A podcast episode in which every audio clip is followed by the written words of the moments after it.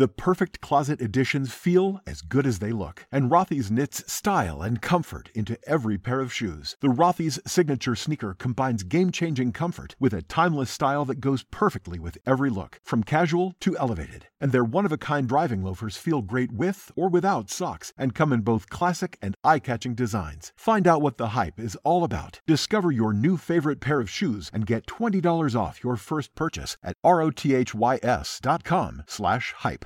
This Pride, everyone's coming through for the Trevor Project on YouTube Shorts. Join us! Create a short showing how you're stepping up for Pride using the hashtag YouTube Pride Challenge. Come through for Pride on YouTube Shorts. Visit youtube.com backslash pride. This is Ross Coulthart, and you are listening to That UFO Podcast.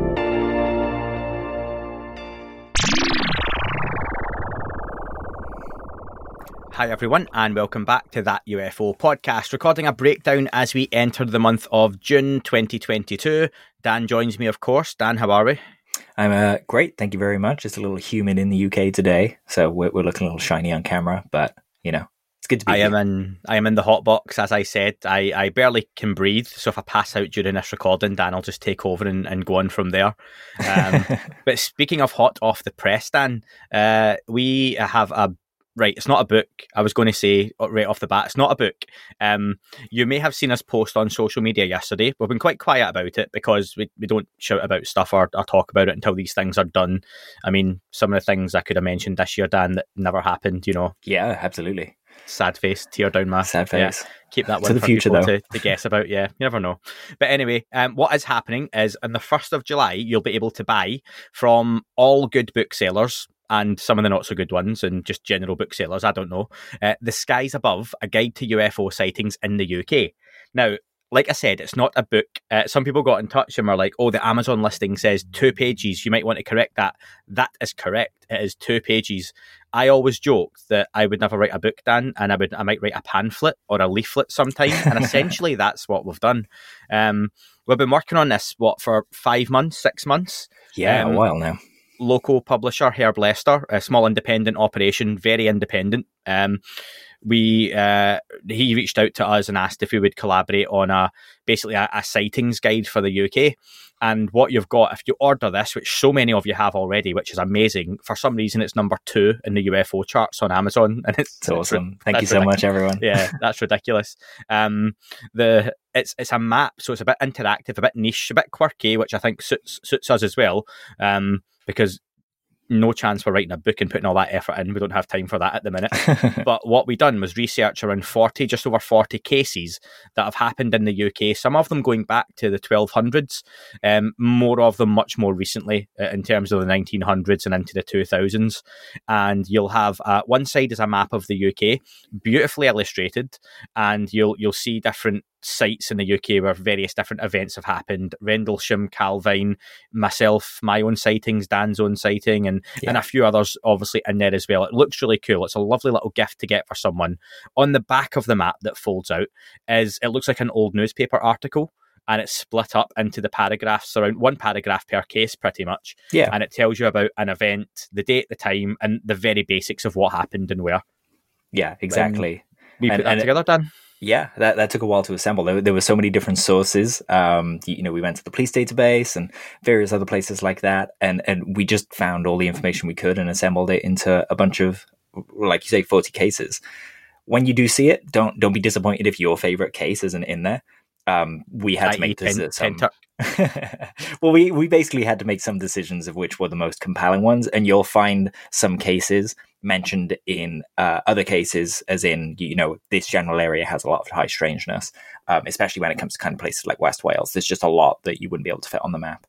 So if your favorite isn't there, don't panic. Uh, it'll kind of be in the description somewhere. the good news is my favourites and Dan's favourites are in there because we wrote it, so we got that to pick those, um, which which was good. Um, but no, it was a lot of, a lot of fun to put together. A lot of work at times, uh, like literally late nights. And Dan, can you put this together in correcting things and going away and fixing little bits and pieces. So hopefully you enjoy it. Um, it's it's due out on the first of July. So many of you have ordered already. You can order from Amazon, of course. Um, just for transparency, to help out a small independent publisher, it doesn't affect myself or Dan. We don't get any extra money or anything from it. And um, we got like a small upfront fee, and that was it, which is lovely for us, which was great.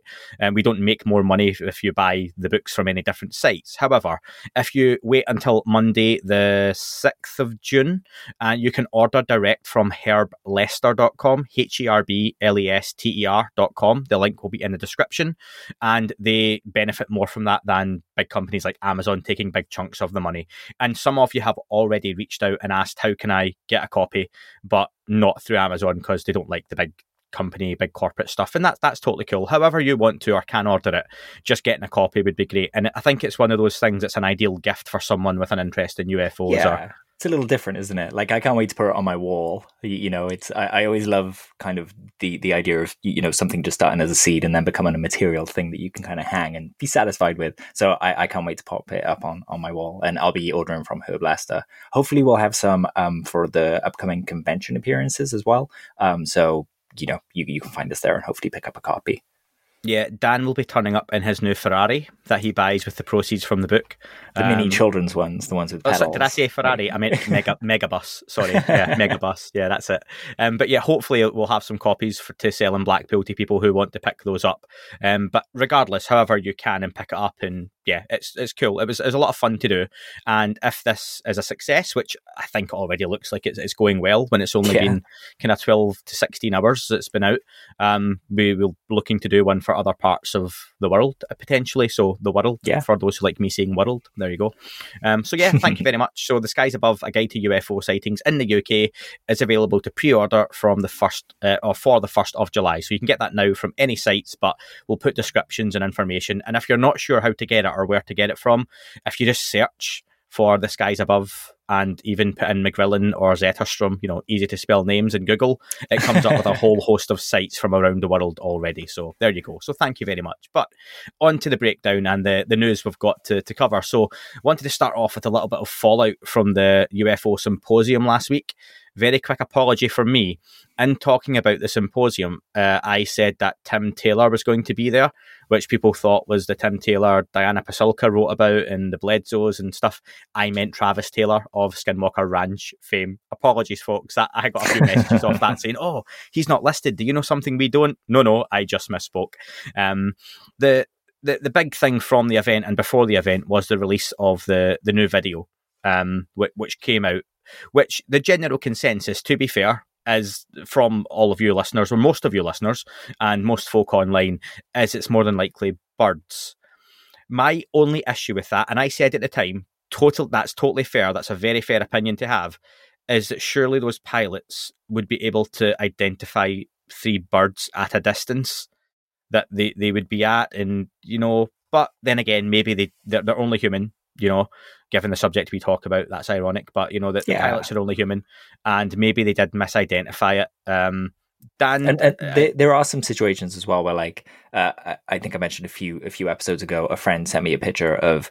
It looked like the plane was going straight up in the air, and he was like, "What plane is this?" And uh, it just took a while to explain that it was kind of an optical illusion. And and I know what that feels like when you figure it out and you can't pre- see how you previously saw it before once your brain kind of knows how it all fits together. So yeah, it could well be birds. Um, could well be something prosaic. It's really hard to tell without the the raw video. I, I would hope they'd be able to identify them, but of course there are going to be situations where these things appear strangely. Um, with regards to the flapping, there there was a kind of comparison of the the targeting reticule on the on screen that was kind of once you applied the sharpening, it looked like it was kind of flapping too, which obviously we know the targeting thing doesn't have wings. Um, so it just leads to a bunch more debate. And like I say, we, we need the raw video. For for me, this wasn't really about it being an anomalous thing. It was more the general fact, and I think the debrief took this angle with it too, that there is a lot of footage internally in the US government in the various departments that they're having trouble explaining, and there needs to be a lot more cooperation and liaison with each other to figure this stuff out. I thought that was the overall point of it, you know. Yeah, the it's Department of Homeland Security, and it was the Border Patrol filming this particular That's piece, right. as as some of the other videos that came out, like Rubber Duck and such, were were from as well. Like generally drones filming drug runs and, and things like that that have caught things on camera. And I, I don't feel the the debrief did hype this. I think people confuse announcing with hyping. Um, I, I'd be the first one to say about you know people hyping stuff, but I, I thought the debrief with if people read the article then they got the context, like you say, Dan, of why this was important and the, the Air Force officer, Air Force personnel that was on record anonymously, um, speaking about the incidents and incidents like this and other footage. So for me, it goes down as a bit of a hmm. It's just one to kind of file away in the folder. More than likely, something potentially prosaic. However, there, there's still some questions around it. No one can say for hundred percent either way that that is a bird or not, or three birds, because Yeah, we don't have that information. But it's perfectly fair to have that have that opinion. I'm not claiming it's alien spacecraft or anything as such, but it's very hard to identify what it is. Dave Falch, uh, who who's been on the podcast some time ago, was part of that UFO symposium, and he was presenting, or his analysis was used to to talk about the video and other videos. And he did go through, and you can check out Dave Falch's channel. Um, again, I'll put the link in description. Dan, can you make a note of that for us so I don't forget and get into trouble off people? Um, he he kind of went through it quite quickly and had said himself why it wasn't birds and why it wasn't bugs and certain other things, and he he was quite happy that it was unexplainable for now. So again, there's someone who who genuinely knows what they're talking about in terms of analysis of a video. So yeah, um, quick one, Dan, in ten words or less. Uh, did this video help or hinder? I think the presentation by some involved hindered. Uh, no one from the debrief, like you say. I That's more than announcing. I know we're, we're more than ten. These are like sidebars. But I was but, I was doing that as you spoke. I really just yeah, more than yeah, 10 the words. fingers. Yeah, I think this video hindered a little bit. Sorry, Andy. How's that? that's fine. I'll take that. So yeah, no, I, I agree that people aren't going to leak really good, genuine video footage to to normal members of the public like this to to to send out. You know, Chris Mellon's not getting a video and giving it to Andy and Dan from that UFO podcast to send out to the general public. If he wants to, he can, but I just feel there's better ways to do it. You know, like I I I 100% appreciate that. Um, so yeah, so for me, it's one of those that I will always welcome anyone saying they've got footage to drop, but I will take it with a massive pinch of salt. I'll have a look at it, think about it, look at it again, and then make up my mind. But almost always, it's likely to fall into that category of ah, could be anything. So yeah, Yeah. We're, Um, we're, we're looking at like this big pile of stuff now throughout history. I, I think even if they prove this video was something anomalous, it would. Well, I mean that would help, but th- there's no one video that's going to shift this. You know, when we're explaining this to officials and stuff like that, one video isn't going to do it. Uh, at least from what we've seen. So I, I don't think that being released publicly is is going to help too much. You know. one 23 minute video might. But Yes. anyway, that's that's one event that's happened, and one that is happening as we speak this weekend, uh, between the third and fifth of June. Uh, Dan has correctly noted down is the SCU uh, sponsored event, Anomalous Aerospace Phenomena Conference (AAPC 2022). I spoke to Rich Hoffman about this a few weeks ago on the podcast as well. Um, keynote speakers, Dan, you've noted down Ryan Graves is discussing how the US government might increase the investigate, investigatory power behind UAP.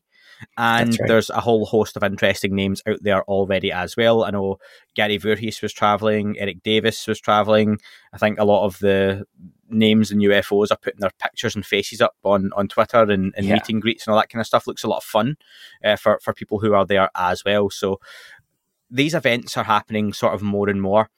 And what's really interesting for me regarding these events is I think more and more we're seeing a split of ancient aliens types events like awakening in blackpool that we're going to attend. We're not part of it you know we're just we're there. Uh, and i'm going to be speaking to steve mera about that on monday and that type of event. But then you've got a very different type of event that happens almost totally separately like scus or the events in san marino.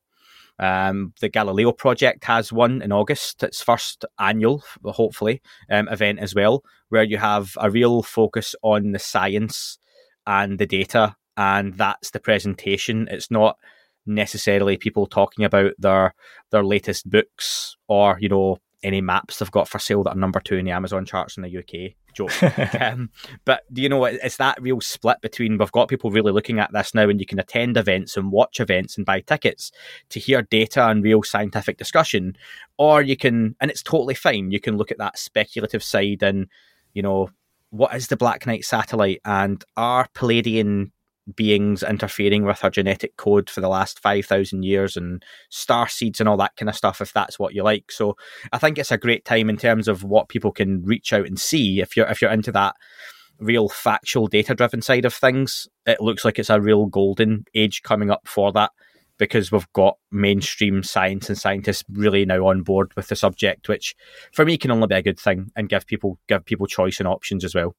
Yeah, hundred percent. We're we're going to be seeing a lot more public efforts kind of coming out over the next few years. Uh, Ryan Graves is heading up um, a, a, kind of what was the event called? The the American, I think, Aeronautics Aviation Association. It was something like that. There were a lot of A's, I remember. Um, but basically, Ryan Graves is one of the pilots that encountered these things. He's going to be there pre- presenting all of his data and how we can kind of shore up air safety because that's the angle that we're talking about this from. Uh, and and like you said, we're going to start seeing a lot of a lot of faces talking about this seriously. After the hearings, Ryan was mobbed in the halls of uh, Congress by by all the press. So if you're looking at this subject in a serious manner, I, would suggest following people like Ryan, following events like this, and just seeing where the data takes us.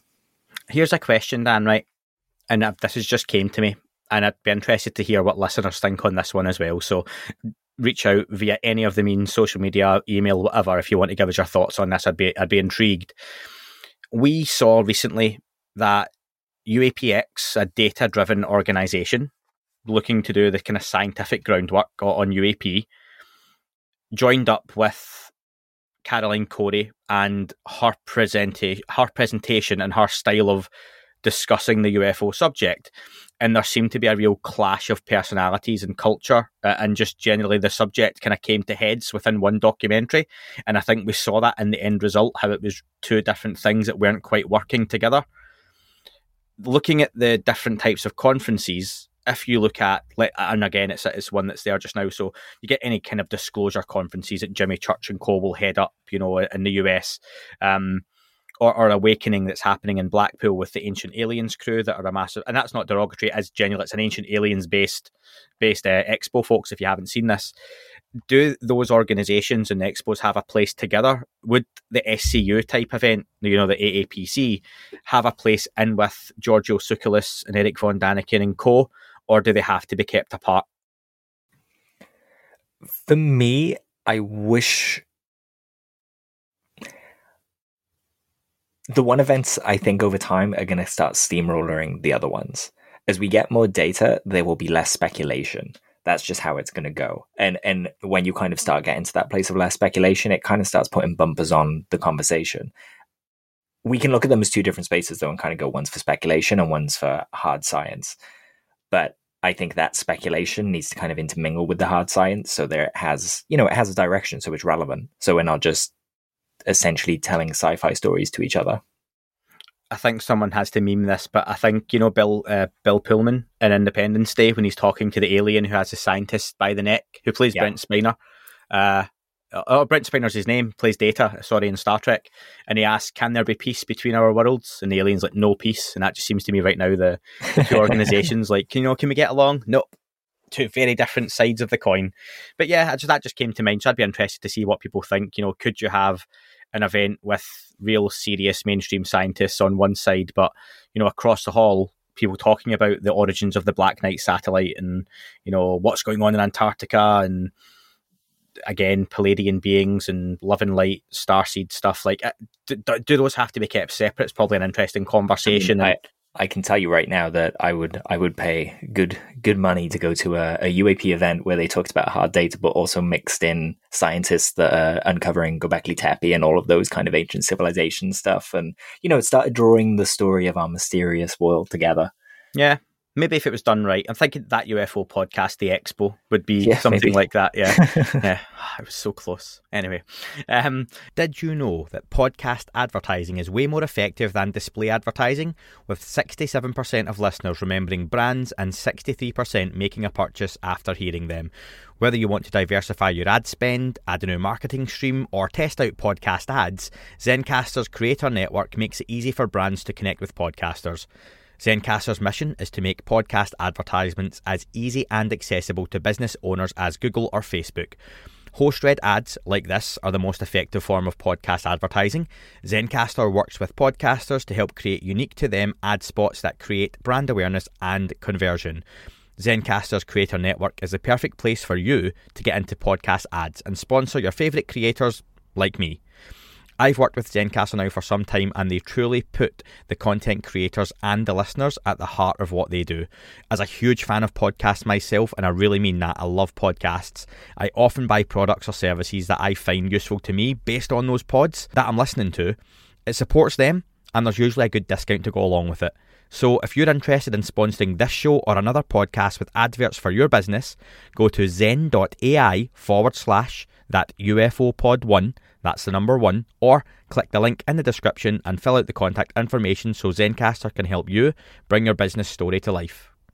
Dan Ross Coulthart on Jimmy Church. Now I watched this the other day. Um, shout out to, to Mr. Church for uh, his his interview with Ross. Ross loves a long form answer, doesn't he? There were there were some doozies in there. My favourite being at one point when Jimmy said, "Ross, I have to go to an advert in 15 seconds." Ross acknowledged this and spoke for one more minute.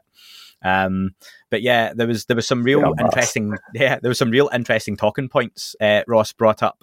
He says um, again, people he's spoken to, sources have mentioned uh, in their SCIFs. You know, the, these these meetings they're having, these briefs that they're seeing videos that are, are changing their worldview. Um, then goes on to talk about the, the 23 minute video, which apparently we- we've heard all about, shows is it HD, um, shows clear structured craft. It's detected on multiple sensors, and it's clearly a piece of technology. This isn't, you know, a ball lightning or an orb. It's, it's something very much, some things that are very much craft. And sounds like if it was shown to people, they do have these smoking gun videos that really would put some arguments, not all arguments, but some arguments to bed. What did you think on the the Ross um, Ross Coulthart interview on Jimmy Church? I, I really enjoyed it. The the stuff that he speaks about that really interests me is when he was talking about objects being tracked coming in and out of the water off the coast of Florida. Because we know that those kind of continental shelves are a place of just a lot of activity. They're almost hotspots. And and there's a possibility these things are coming from deep ocean. And the reason we see them near the continental shelves is just that's because where they come up. But I would love to see that underwater data. We're just never going to because anything to do with the US's underwater detection systems is to do with submarines, and then you get into just it's all classified. It is true, and it's it's a cliche, but we know so little about under our own oceans, and we know much more about space, don't we, than than what we do under what's under the water and how things work. And just as you d- dive into the Earth, are these objects using lava tunnels and tubes and what is underground and you know, even if they're empty in, in drone technology, are they being kept underneath the water because it's a safe place to store them? It's it's a, it's a really interesting conversation, um, and, and more and more people like Ross are bringing these conversations to the forefront. Uh, Ross talks about people having died and disappeared in engagements with UAPs.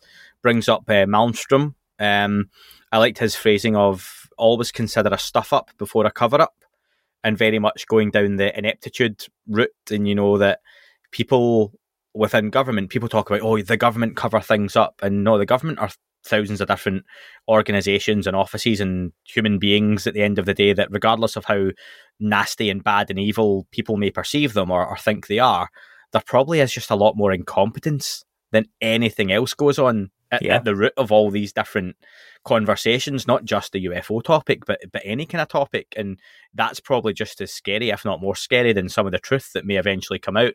Um, so that that was pretty interesting. That Ross says very much people he have spoken to have, have went with. You know what? There's a lot of cover ups happen, but you know a lot of this is just down to people's own inability to, to efficiently manage situations. Look at Roswell, where it was announced they'd found a US an alien spacecraft, a UFO, and then the next day, actually, sorry, it's a weather balloon. there was no there was no process, there was no protocol for for what they'd found and what they'd done, and had to make it up on the spot.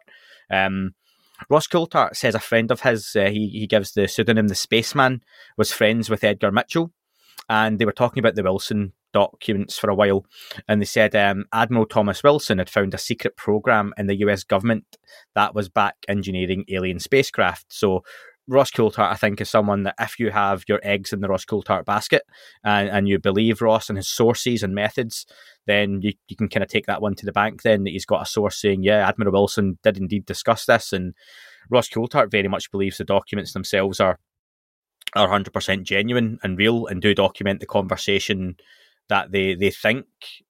I think we've talked about this before, Dan, and I don't want to announce too much. Um, but coming up, I'll have a bit of a discussion on the Wilson docs.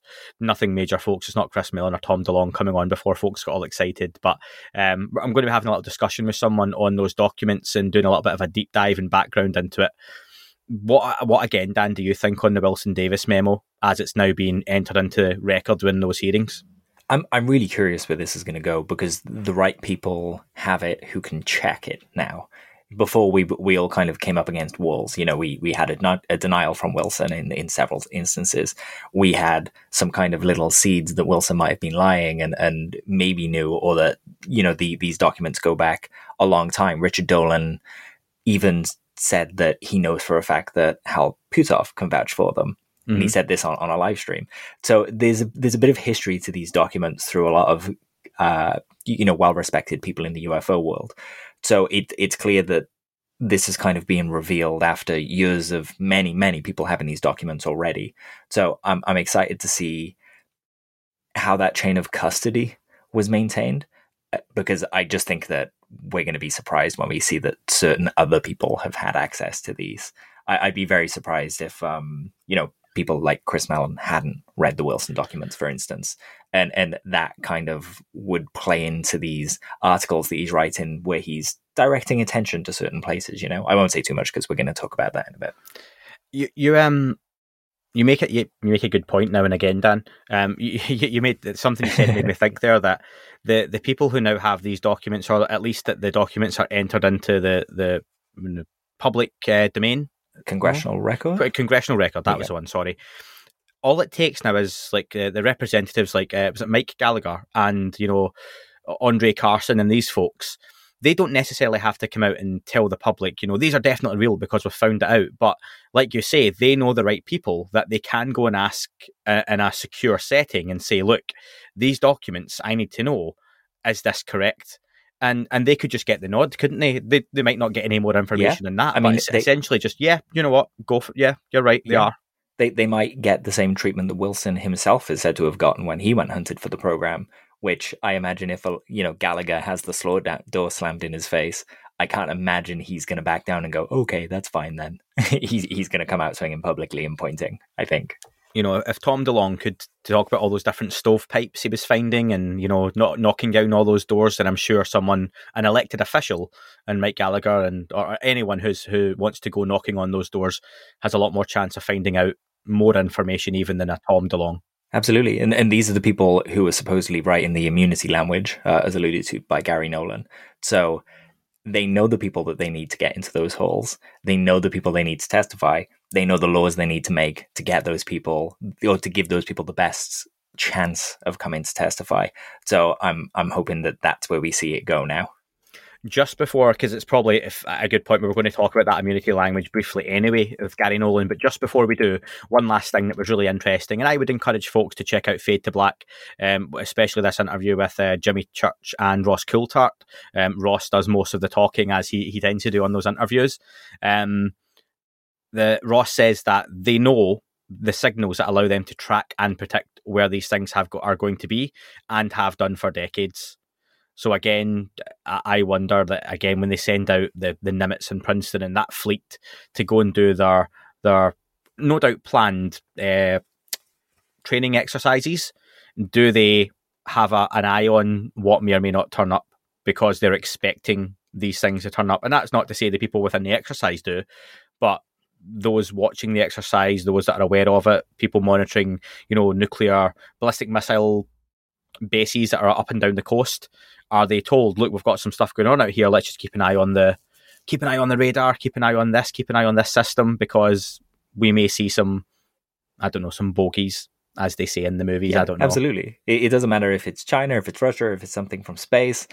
These things would be tracked. They'd keep an eye on them, like Jeremy Corbell pointed out in a great video he brought up yesterday. They said that they think they're drones. They didn't say who they think they belong to. So who are the controllers? There, there's such a lack of answers here where we need answers to be a bit more secure. And and yeah, A couple of things probably tie in quite nicely then, Dan. Actually, Uh, you've mentioned again Jeremy Corbell's statement, and and Chris Mellon said something very similar. Again, before we get to that, let's talk about that immunity language. Garry Nolan speaking to Vinny on Disclosure Team podcast recently as well. Um, mentioned this that essentially he he is working on. Well, you you can probably explain it better than I can. I've not managed to catch Garry yet on on Vinny's podcast, but what's been happening in terms of this language? basically Garry Garry I mean he I think he did it on on when you spoke to him too. Cleared up the difference between immunity and uh, Amnesty. amnesty. Yeah. And and basically we need immunity. We need to be able to say to these officials, you know, hey, you can speak outside the bounds of your NDA without fearing that we're going to throw you in jail. There's also been some talk around you know that you you need to kind of sweeten the pot to get these people to talk but at the same time you need to draw a line and kind of say after this date if you don't talk we're coming for you you know that kind Yeah. of thing so that that language is being finished up i'm sure we'll see it in the next set of legislation. S- hopefully that sooner rather than later but like garry said it is being worked on. So this is going to be a possibility going forward that we might see some people that work with lue coming forward to talk. We might see you know we, we have people coming out of the woodwork all the time. Recently we had jay stratton kind of named and and so that he had a heavy involvement. Maybe he would have spoken sooner if he had immunity you know? I think it's a great thing yeah, it's kind of opening the door a little bit and saying to folk, you know, if you want to come at the party, feel free to come in now, but the door's going to close at some point and you're no longer welcome. But you won't like the after party. That's that's where they're kind of going with with them. Uh, Chris Mellon had an article up on the Hill, and he mentioned um, essentially that after the hearings, he was disappointed. I know myself, and I think yourself, Dan, we were more positive about the outcome of the hearings because there was some interesting language used. Some of the questions I found were, were interesting as well. A couple of those um, representatives made themselves, you know, come across very well and knowledgeable on the subject too, even if they were just given a list of the questions to ask by other people. Um, Chris Mellon himself said that there were several key points that could have been addressed, but were not essentially addressed. However, it was progress nonetheless. Ultimately, it was his his main thing from the article, and he expects more hearings to happen soon, or they could happen soon. You mentioned Jeremy Corbell talking about one of the points that Chris Mellon made too was regarding these drones and the idea that yeah, that, they were they were they were drones that they were buzzing the Russell and the Omaha and these other ships, but whose drones? Did you find out they were Russian? Did you find out they were Chinese? Um, I think one of the big things at the minute, and not to get political, but the, the war in Ukraine has shown that the Russian arsenal for weapons is depleted and nowhere near as outstanding as people thought it could be. That's not to say they don't have some impressive technology and drones that maybe just aren't fit for the purpose of fighting a war, but for that kind of espionage and you know spying. I'm sure the US, China, Russia, and other countries have some fantastic pieces of equipment. However, Chris Mellon again brings up have you addressed that if these are an adversarial technology, how are they loitering and how are they in the area for as long as they are and how are they doing the things they are doing for as long as they are? And I'm sure Chris Mellon's talking from a place of being aware probably what the US has in terms of that technology, probably aware 20 years ago or 30 years ago of what the US was working on in terms of that technology because that was his job and where it would be now.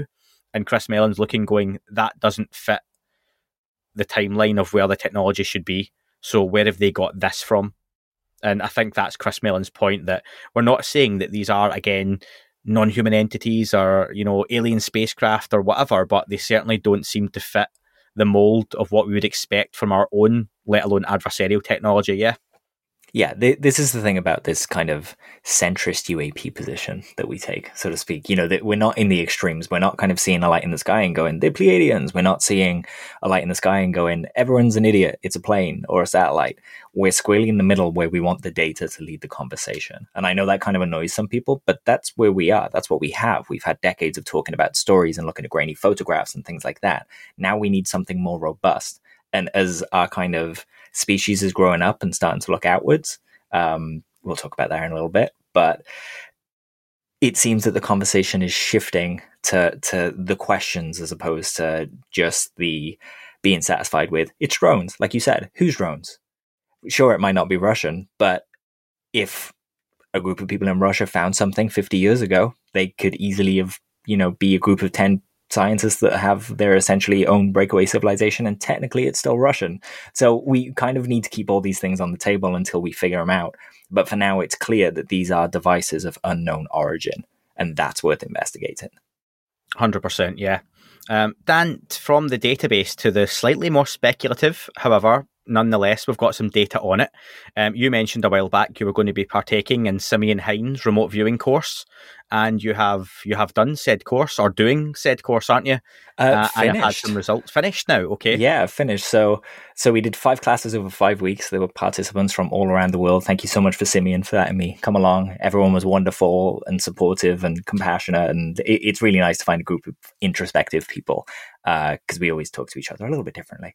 Um, so yeah, we we got to do a class on kind of essentially the history of RV and essentially and actually practicing it and being taught the practice of, of it, which was controlled remote viewing or resonant remote viewing. They mean slightly different things, but basically, depending on where you study it, you get a different technique. And it was very surprising to me. We'll, we'll do a deeper dive on this because I think it's worth talking about because yeah. there are a lot of misconceptions.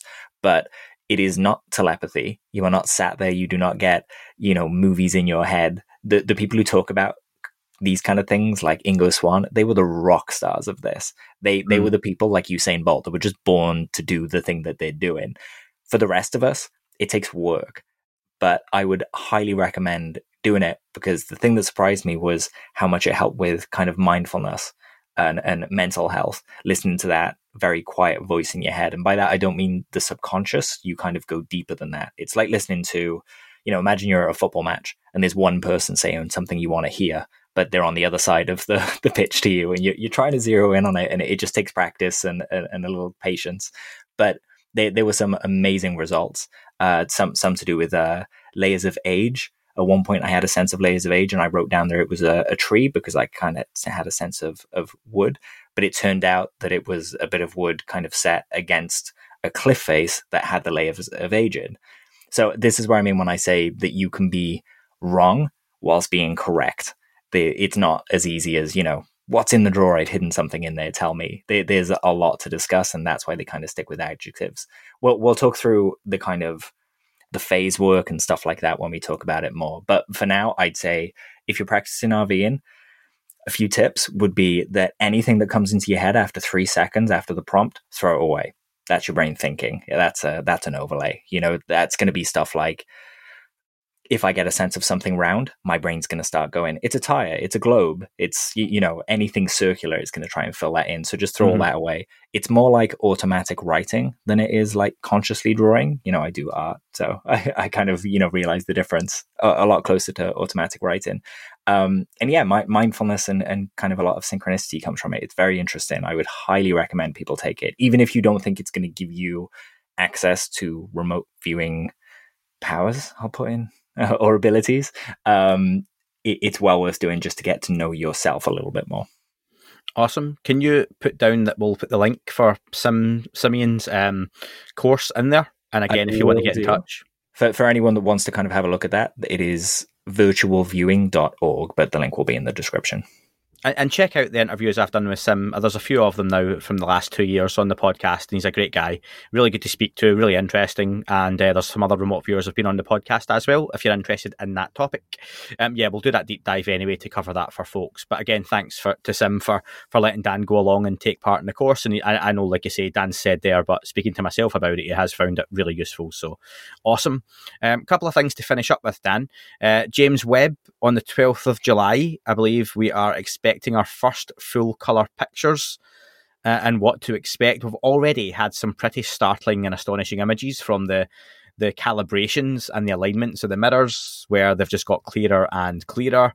And yeah. we're now going to get those. I mean, the basically the telescope's been pointing at an area of space, hasn't it, as it's travelled out, and we're going to get all that information gathered together and get what can we expect to see? Like, are we talking about you know that famous Hubble deep field image are we talking that you level of picture?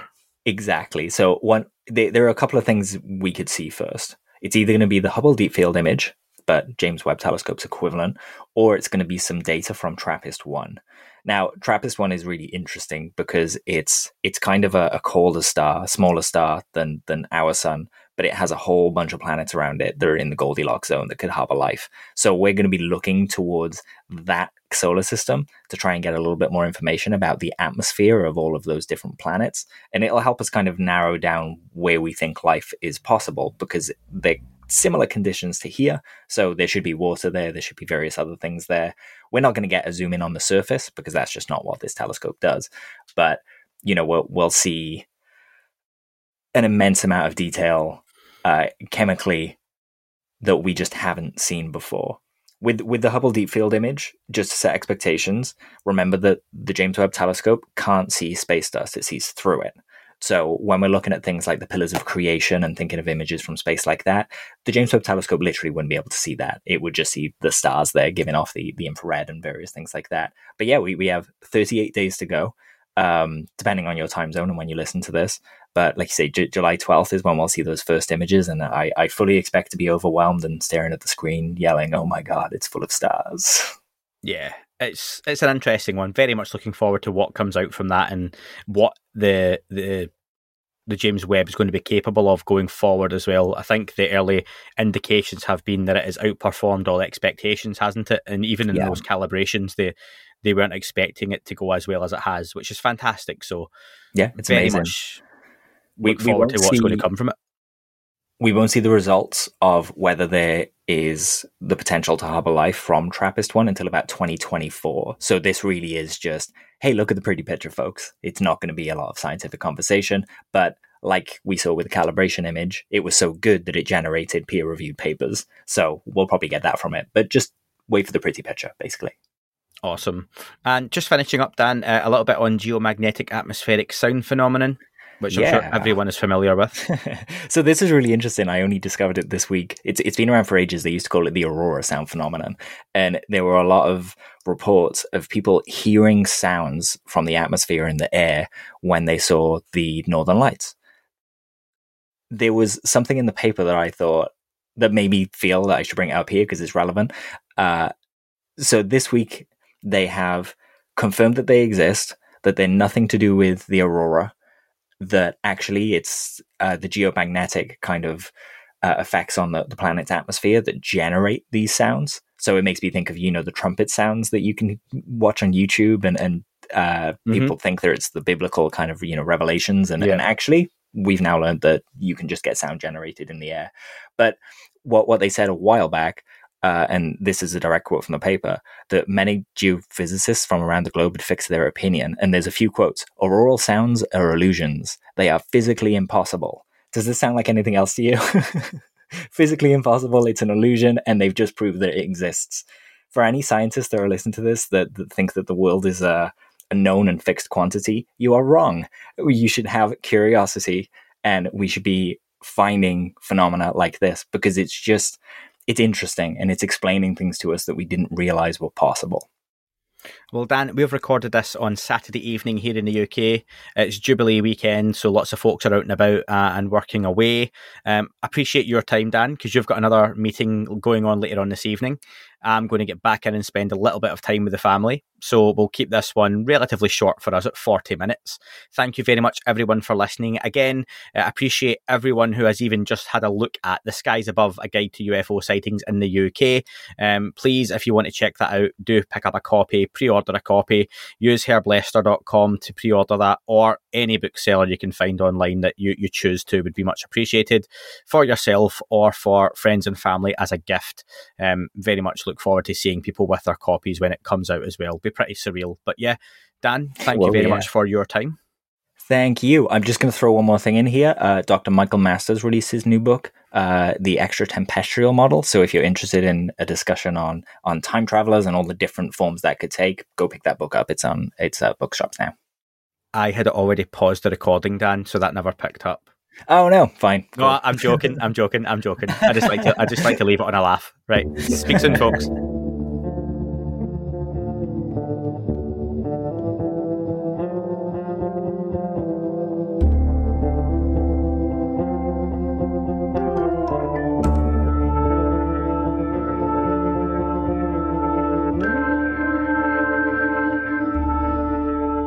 It wasn't a tic tac and not quite a saucer, more like a hubcap designed by Chaucer, a little baroque and quite steampunk, like Alice was playing bass for the Parliament. You know the old saying, selling like hotcakes? What does that even mean? What is a hotcake anyway? They should change it to selling like Hondas, because right now Hondas are selling faster than ever.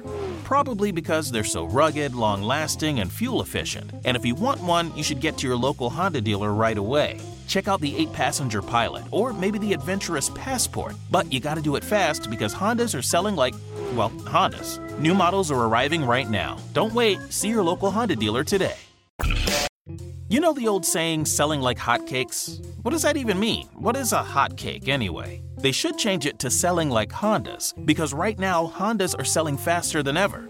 Probably because they're so rugged, long lasting, and fuel efficient. And if you want one, you should get to your local Honda dealer right away. Check out the 8 passenger Pilot, or maybe the adventurous Passport. But you gotta do it fast because Hondas are selling like, well, Hondas. New models are arriving right now. Don't wait, see your local Honda dealer today.